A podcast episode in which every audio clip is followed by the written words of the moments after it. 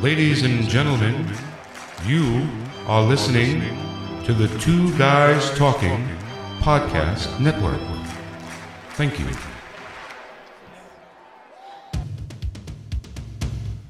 Welcome to the Pediatric Sports Medicine Podcast, hosted by me, Dr. Mark Halstead.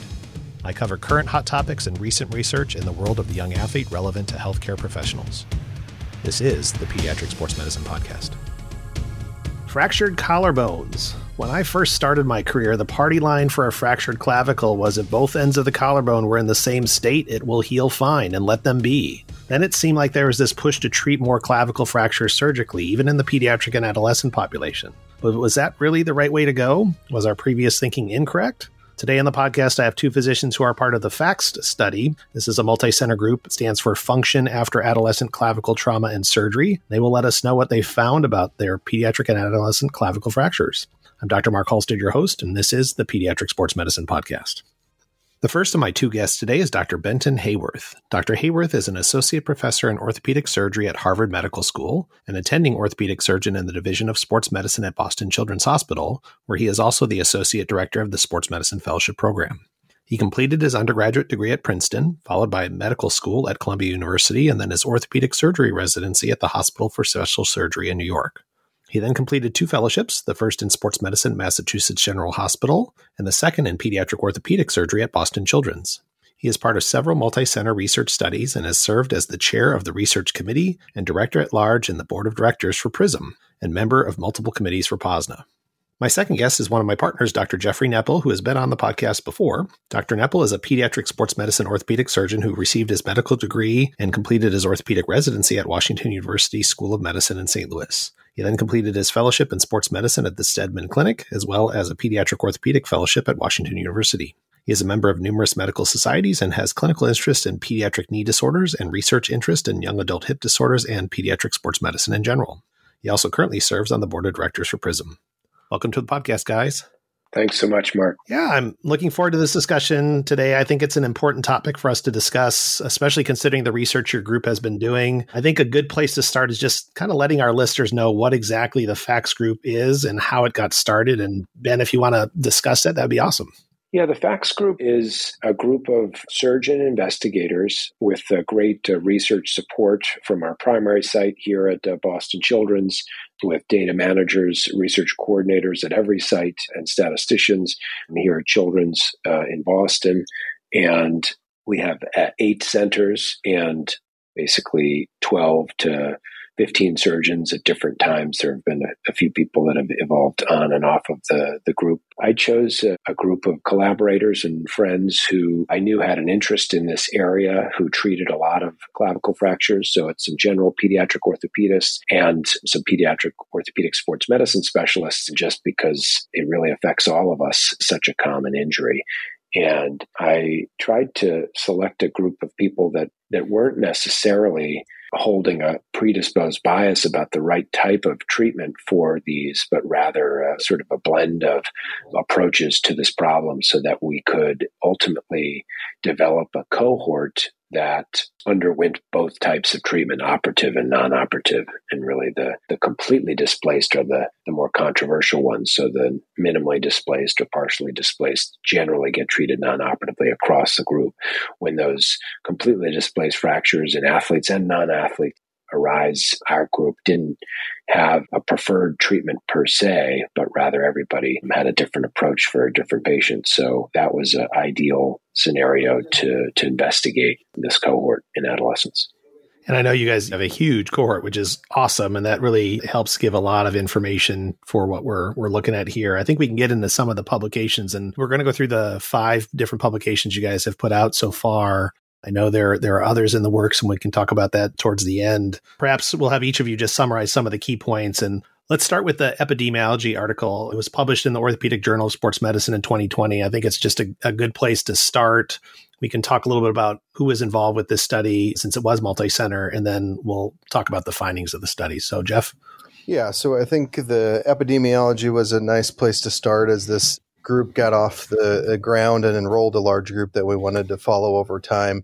I think Ben's comments there are important and how he kind of set this up that really sets facts up to really answer key questions in this highly controversial topic going forward with sort of a, a, broad geographic span that gives us good representation of different centers have different sports and maybe those fractures behave differently. So it's really a, a nice setup to answer these questions and prospective cohort research is really powerful that you could have spent an entire career trying to enroll this many clavicles from one center, but by doing this in a multi center manner, in just the manner of, of, a few years, you get powerful data sets that change practice now instead of 10 years from now, which is, is really, I think, the model in orthopedics. So the first paper, the epidemiology, was published in OJSM this is the first cohort of 545 patients with clavicle fractures.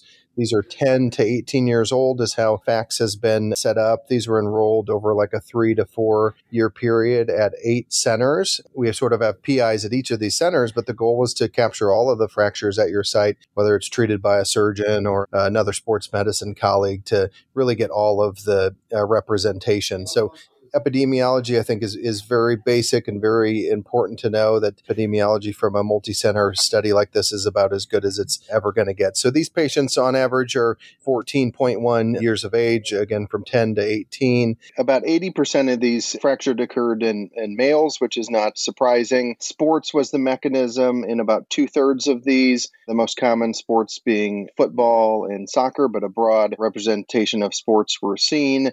60% of these happen from a direct blow to the shoulder, noting to cause the fracture. And then when we look at the real controversial fractures, as Ben mentioned, the displaced fractures that made up 54% of the cohort. A large number of this cohort were those controversial ones. And then within this cohort, about a third were treated with surgery, while two thirds treated without surgery. So this really set the stage for a large group that we can follow over time, which is a whole nother level of challenge. That enrollment is one thing, but following young active patients is a whole nother challenge. But I think this will be the best understanding of the epidemiology of clavicle fractures that we have in the U.S. going forward. And this, just to clarify, when the ones that went on to surgery, that was that was surgeon choice, right? To decide to proceed to surgery, there wasn't any criteria you guys were using as far as who would get surgery and who wouldn't. Yeah, I think this was highly controversial during this period. There aren't perfect guidelines for this. Often it's kind of a shared decision making with the families that some families in the identical situation opt for no surgery and some families opt for surgery. And I think within different providers, how you explain and counsel families might influence that decision as well. So this is a pretty good representation, I think, of an era where both approaches were being taken. And just to put it in perspective, so this cohort, this start was uh, 2013, is that correct? So yeah, 10 years ago you started? 2016, yeah, exactly. It, uh, 10 years goes fast. Yeah, and any of you who are familiar and had been practicing around that time, you'll know that that is really kind of the time where there was lots and lots of debate starting about the operative versus non-operative and, and a push towards that. So I'm not surprised you guys have the numbers that you do as far as surgery in this cohort. Ben, tell us when this became a passion for you. You were practicing in this era and a lot of things changed in clavicle fractures. Tell us about when this sort of came to mind as a big research push? Yeah, thanks, Jeff. That I, I think I was in residency when the 2007 study came out in JBJS by Mike McKee and the COTS group, the Canadian Orthopedic Trauma Society. And I would contend that that might be one of the most impactful studies in our field in sort of my training and career period, in that it almost felt like clavicle fracture treatment changed overnight at that time. And so trauma surgeons, general orthopedic surgeons, sports medicine surgeons, people just began to operate on clavicles that previously they had treated non operatively because of the definitive nature of the findings of that study. And a lot of randomized controlled trials followed that in different countries, often with sort of conflicting conclusions, similar data, but sometimes different interpretations of the data. But I think the pendulum had swung and was not going to swing back.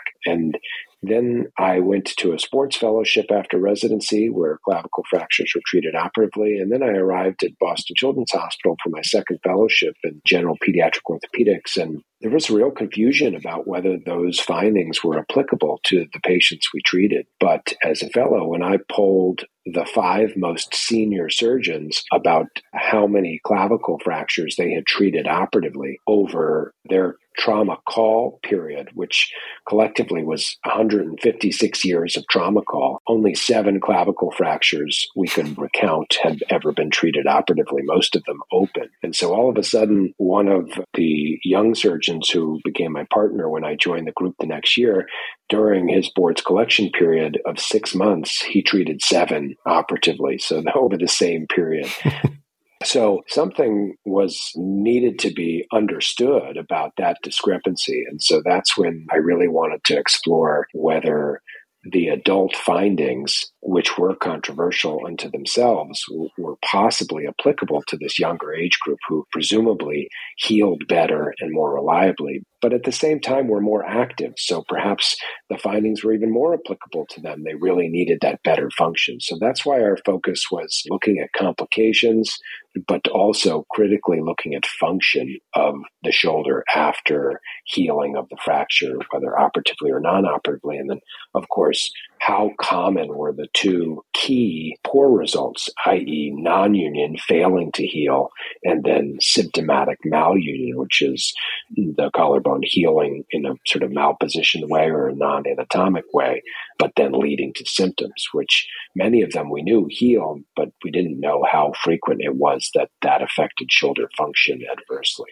So that was the inspiration of putting together a group and making sure there was geographic diversity across the country in terms of multiple centers and as diverse populations as we could capture at these major tertiary care referral centers. It's all good stuff, and it I, I love that background. For me, it really you know again it highlights just that curiosity, and obviously I love the example of what you talked about as far as the the long standing history of all this trauma experience, and and very few had been operated on, and obviously opens that makes sense, and then then this the change. It's interesting because that's kind of just leading off into this podcast. So just kind of that was my training in 2002 to 2004 for my fellowship was just just leave them be in peds and and they'll do fine and we don't have to worry about them and that was kind of the the party line like i mentioned. And so i this this stuff is like i said I'm, I'm eating your research up because i just i love this stuff but you had a study prior to the epidemiology study that I think was kind of the setup here. You know, you, there was several follow up analyses, and we'll talk about those those additional publications in just a minute. But the the first one that you guys published was the reliability of radiographic assessments. You know, obviously, there was there was a need to make sure that you had good intra and interrater reliability. I'll let uh, Ben comment on this to start off with, and Jeff, feel free to comment on this. This was published in the Journal of Orthopedic Trauma in 2017 and just let us know what you found about the reliability of the measurements of shortening. And we will be sure to have all links to all of these articles in our show notes that uh, any of our listeners can reference to. This was sort of a simple, almost methodological study to ensure that our approach to measuring shortening of the collarbone fractures, which is a key metric that had been used in the in the previous sort of five to ten years of these emerging clavicle fracture non-op versus operative studies could be replicated amongst our group. So for us to use these critical metrics, we had to make sure we agreed, and so we found good reliability across the group when the multiple investigators, both with shortening and another metric of superior displacement. With shortening, we characterized two different sort of types of shortening or two different metrics for shortening. One was where you took the end of the bone and measured to the other end of the bone, because often these completely displaced fractures will bayonet and shorten. But it's very rarely a straight transverse fracture. Instead, it's usually kind of oblique or short oblique or even long oblique. And therefore, we found people were probably over measuring the shortening when we had an additional metrics of trying to measure the cortex to the corresponding cortex on the appropriate side that there was a less of a degree of shortening. So even though most of the studies previously had measured end to end shortening that's that sort of greater displacement measurement we wanted to measure what we thought was more of a true shortening measurement. And so we found we had agreement in both of those techniques, but that reliably or consistently, the end to end shortening was greater than the cortex to corresponding cortex measurement. So we've tried to report on both of those in most of our studies just to keep people thinking about the idea that one may be a more appropriate way to, to measure. And so frequently, people have used this historic metric of 20 millimeters or two centimeters, and it never made quite sense to me to set such a somewhat of an arbitrary threshold and use that to decide if someone needed surgery. So someone measuring 17 millimeters of shortening got to heal with a sling, and then somebody with 22 millimeters of shortening uh, had to have a plate and screws. So we've continued to kind of look at that critically, and, and there's more studies to come specifically on those in terms of the clinical or functional results related to those. And I think at that time, Ben, some people would argue you can't measure cortex to cortex reliably, even though it's probably more accurate. So this was a nice sort of demonstration that kind of true displacement is probably what we should be talking about in clavicle fractures rather than a, an estimate that overestimates the true degree of displacement. Yeah, absolutely. We'll be right back after this quick break. Thought about a career in voiceover? Need a great, cost effective on hold message for your organization or business? Don't know where to start? Check out The Voice Farm, your one stop shop for voiceover needs. Check it out now by accessing The Voice Farm at voicefarmers.com and see what difference can be made with a company that is truly outside the box. From the Voice Box. VoiceFarmers.com. That's VoiceFarmers.com. Dr. Mark Halstead here. Do you like what you're hearing on the Pediatric Sports Medicine podcast? If you want to learn how your business, organization, or effort can benefit from my focused audience of professionals interested in pediatric sports medicine, connect with us and let's have a conversation. You can reach out to us at pediatricsportsmedicinepodcast.com.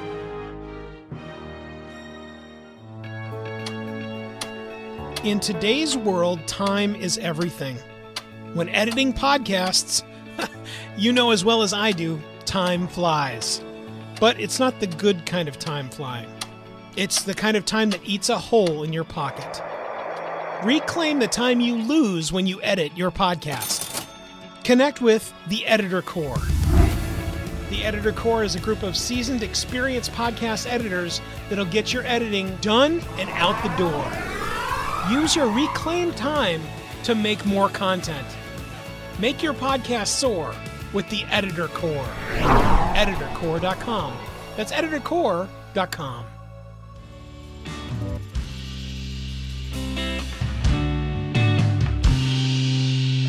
And now, back to the podcast.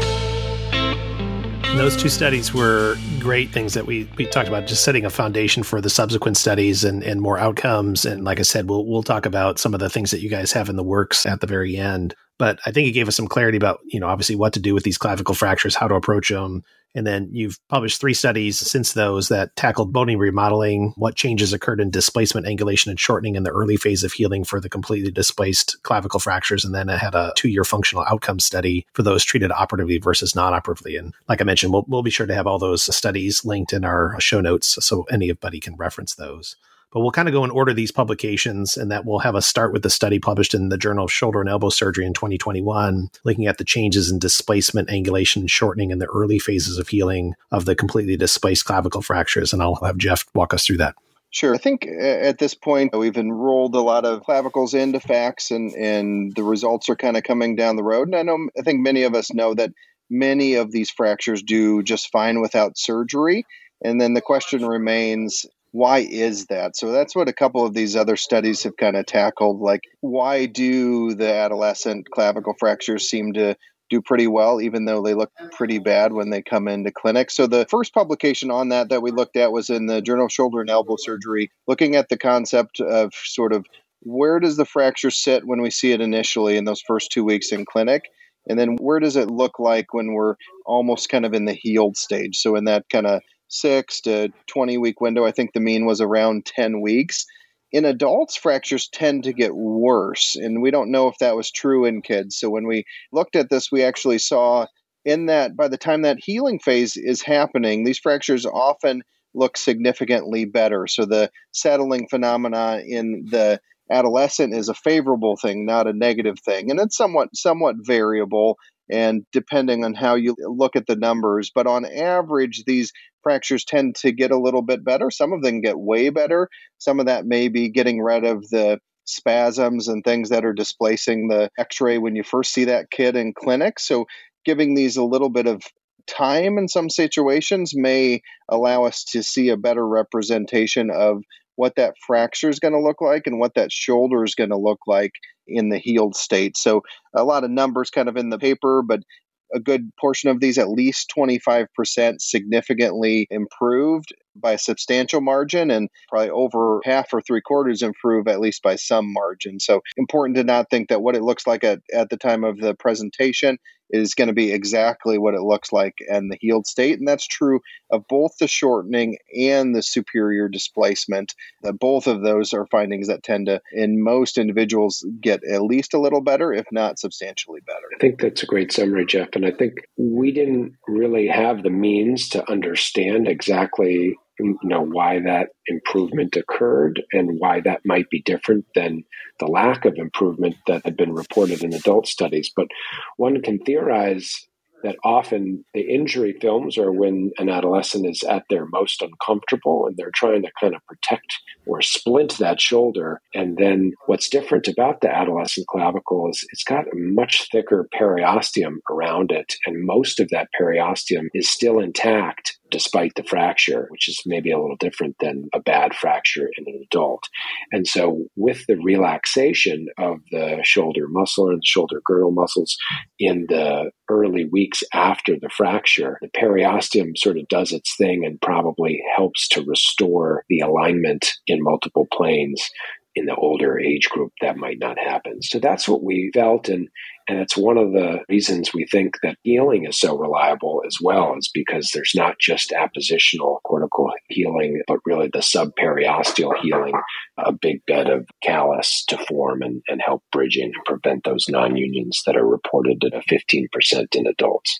I think that's probably the most common question I get in the office early on from families is from moms in particular is is is my kid's shoulder always going to sit lower than the other one? And, and again, we know that that's just they're splinting. It hurts to shrug their shoulder up, and we got to obviously explain it in that terms. But that's I think that's the biggest thing that I get asked always, regardless of whether what the X-rays look like, is is my kid's shoulder never going to sit up at a normal height again? And and we reassure them that yes, it will. I'm sure. I'm, I'm guessing you get that question, Jeff.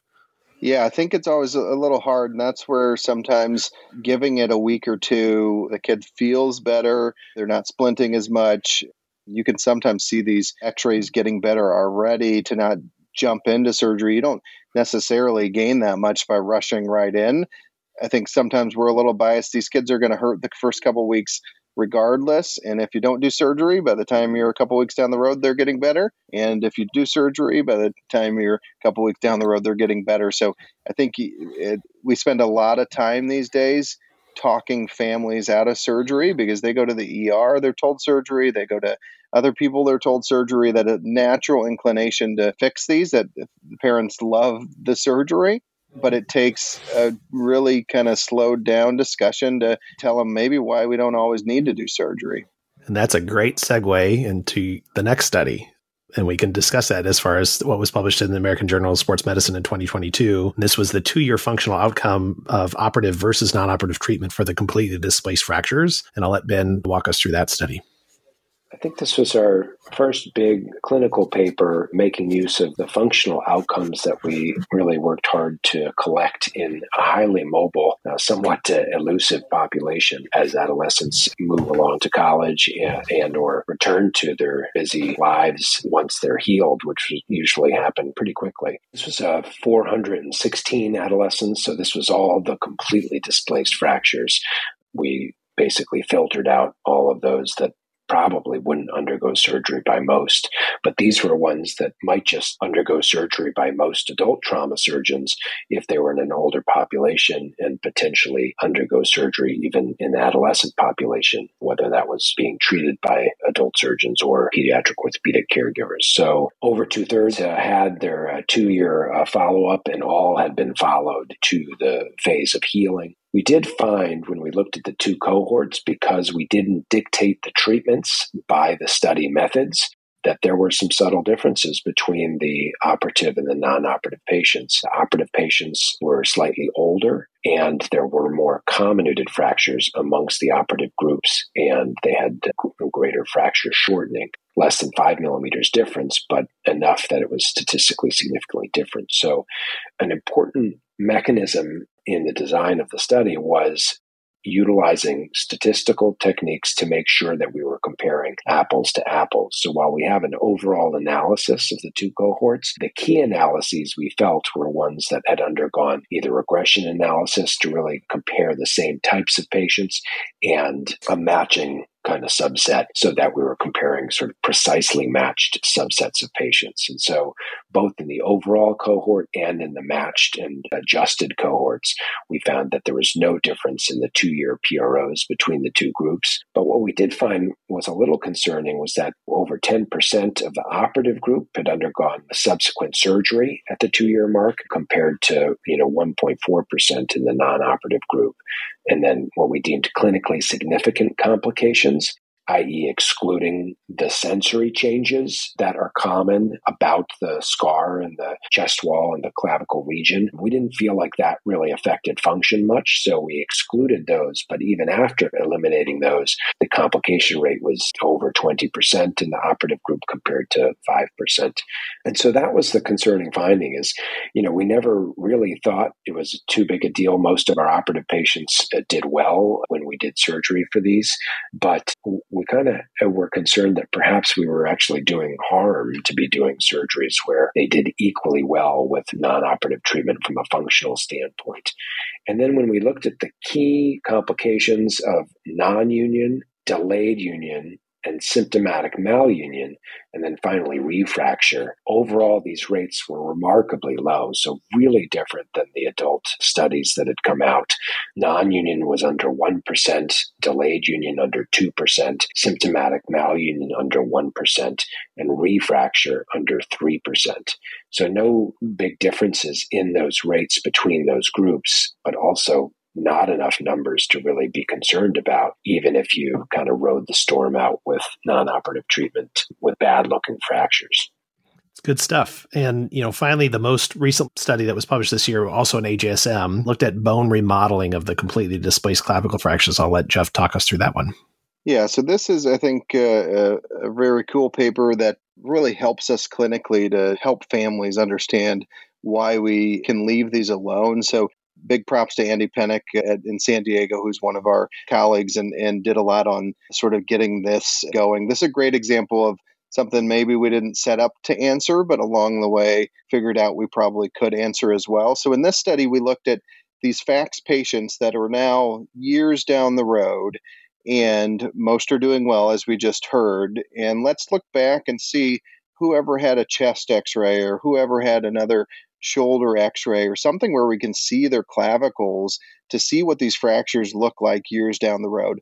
Calling these patients back and bringing them in for x rays, good luck. You're never going to get them back to make that happen. So, sort of using data that's there, x rays that are there across all of our institutions. We look back at all of our patients who end up having these. So, this is a group of about 100 patients, and they're mean of 3.4 years down the road, some of them even longer. And the changes were then classified based on the amount of remodeling as minimal, moderate, or near complete. And the findings show that a remarkable amount of remodeling occurs. And uh, I think many of us were even surprised by the x rays we see and the amount of change that is very profound in an individual under 14 and happens a lot even in the individual above 14. Maybe 20% of them don't remodel much at all in that group, but the vast majority do. And one of my favorite outcomes of this study is every patient's x rays is part of an appendix. So very few research publications get printed off and stored in, in clinic. This everybody's listening to this should print this off and put it in your clinic because this is a wonderful tool to show a 15 year old female an x-ray of a similar fracture and what it looked like five years later, which really sets the stage for better understanding by the patients as they as sort of work to make decisions about how to treat these fractures. So I'd encourage everyone to look at the appendix, Mark, if you can. In addition to the article, that'd be a great one to put on the link to grab because I think it's a very useful tool for understanding these fractures and what to expect down the road. Yeah, we'll be sure to do that. No question about that. Well, I'd like to just kind of talk a little bit before we kind of close out here tonight. Just kind of give us an idea of what should we be expecting with the FACTS group down the road. I know that there's a lot of data in this cohort. And what else are you guys looking at that we may expect to see in some publications down the road? some of this data has been able to be presented and so is sort of in the pipeline for publication, and others are just getting started. But one of our goals after the big study was trying to make sure that we didn't lose sight that there may be smaller subpopulations within those larger overall cohorts of operative versus non operative that might actually benefit from surgery because of certain factors. So, these substratified analyses, for example, we wanted to look specifically just at the older adolescents with more severe fractures who played sports. So, Dave Spence led us in that exercise, and that's in works uh, having been submitted recently for publication. Colleen Sabatini from UCSF led us in looking specifically at the Z type fractures, which is what we labeled the comminuted fractures that had an intercalary fragment or comminuted fragment that sort of was more upright, that sometimes kind of looks a little worse than even a, a normally bayoneted fracture. In addition, we're looking at baseball players and uh, seeing if they might benefit from surgery, plate and screws to restore anatomy. And then females, specifically, a small subset, you know, it's only 20% of our cohort, and an even smaller subset underwent surgery amongst the females. But how did they fare two to five years following their fracture, and how did they feel about their hardware? Were there any sort of sex specific findings that might be relevant specifically for females? And then we're also looking specifically at subsets based on shortening to make sure that we're not missing the severely shortened, maybe doing much better with surgery compared with the mildly shortened and things like that. But yeah, a lot of exciting data still to mine. And I just want to acknowledge, you know, not just Jeff and our uh, group at WashU, but all of the collaborators in the FACTS group, because this has really been a, a, labor of love for, for all of us and a, an incredibly collaborative effort. We've tried to sort of share the opportunities that the, this big data set has given for us to both analyze and present and, and potentially publish to inform you know different populations of surgeons because while the pediatric orthopedic community is sort of common amongst our group we really want important outreach not just to adult surgeons who care for adolescents but also the primary care sports medicine specialists, medical sports medicine specialists that see these every week, our ER colleagues that you know see them at the at the front lines basically, you know when the fracture first happens, and sometimes the misunderstanding of what's best, you know, starts right there. So a lot of patients come in having been seen in the ER saying, "Who's going to be my surgeon?" because they've been told that that's one of the ones that they fix these days. But the reality is, we, we haven't had the the knowledge to know who should be fixed. And so maybe some of these studies that we're doing in ongoing efforts will show us that certain select subpopulations do benefit from surgery more than the sort of washed out group that our initial studies have shown. So I look forward to digging deeper and sharing that information and continuing to talk about it. And I think FACTS is a great example of why we do prospective, high level of evidence research that it's really changed treatment. And if you look at some of the retrospective literature going into FACTS would say a 20% rate of symptomatic malunion. And I mean, it's off by a scale of 10, which really shows you kind of in orthopedics and in sports medicine why prospective research is really important to minimize bias because some things about retrospective studies can kind of creep in and you have to take certain studies with a grain of salt until we have high level of evidence to guide it that you've seen the pendulum swing one way and now it seems to be swinging back to a better spot and hopefully it ends up in a good spot that optimizes the outcome for as many patients as possible. And we like to end our podcast with something we call the Pearl of the Podcast. It's our time for our guests to give their parting comment or a take home point you know, I think considering this research, I think maybe it would be helpful just to think about maybe a way that it's changed your guys' practice individually. And then what would you just in general recommend for those treating clavicle fractures in adolescents? And we'll start with Ben. Yeah, I think Jeff brought up some good points about the remodeling study. You know, the takeaway that I have had from this experience is that that x ray can look pretty scary. And we sort of understand why the pendulum swung so hard and fast. And some of the adult research that suggested ORIF made more sense happened to kind of correspond with the change in practice patterns where x ray viewers were going into the exam rooms. And so families and parents of these adolescents looking over your shoulder at a really sometimes troubling looking x ray. We're used to things kind of being anatomic and fit together perfectly. And so it was a real leap of faith, actually. Some of the more severe fractures, convincing families that they should give it time and see if it might heal and allow their kids to return to normal function. So I, I can't tell you that I didn't toss and turn a few nights having kind of talked some families out of surgery with bad looking fractures. But what I learned is it, was remarkable how few of those kids went on to have any problems, which is really what our research has borne out. And some of the most grateful families were the ones with the worst looking fractures that three months later their kids were getting back in action. They didn't have scars, they didn't have dysfunction, and they felt like they had saved their kid the risks of anesthesia. So I would say, you know, my pearl is do your best to go by the evidence rather than the appearance of the x ray. And kind of maybe a parallel is all these other fractures in kids. We've always thought of the importance of remodeling and used metrics and belief that, you know, somebody's at this young age group is going to heal. We don't treat femur fractures the same between kids or adolescents and adults or tibia fractures or almost any fracture. And somehow, you know, a decade ago, we were starting to treat clavicle fractures just like we did in, in adults because that was where the evidence emerged from originally. But it's nice to have some literature to back up what those five senior surgeons who I originally polled had uh, said to me at the time. I don't understand why things are changing because these all do really well uh, without surgery.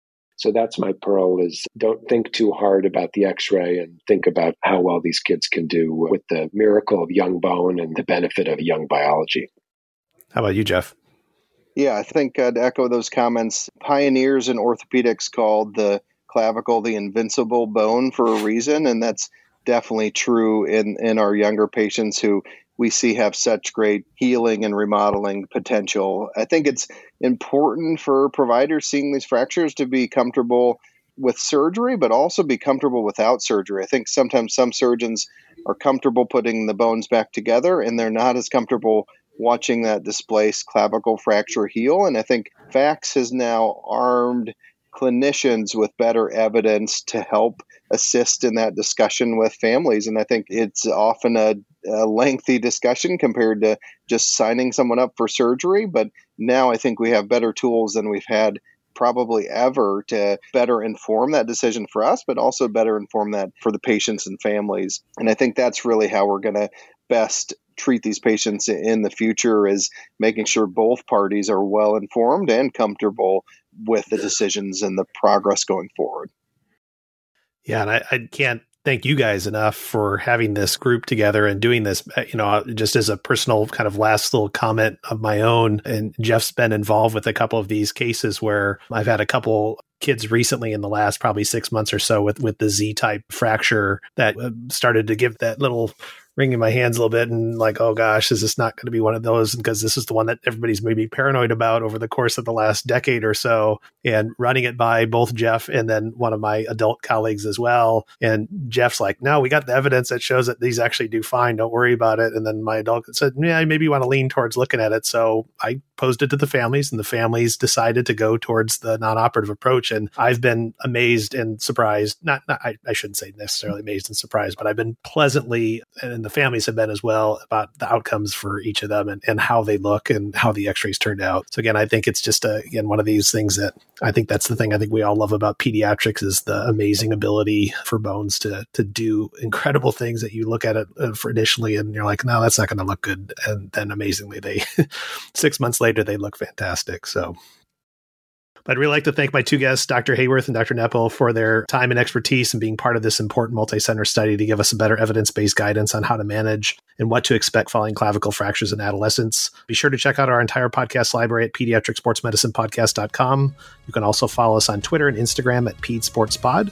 Thanks for listening, and until next time, I'm Dr. Mark Halstead, your host, and this has been the Pediatric Sports Medicine Podcast. Thank you for joining us today. We hope you will join us for future episodes. Find my entire library of episodes at pediatricsportsmedicinepodcast.com. I'm Dr. Mark Halstead, and this has been the Pediatric Sports Medicine Podcast.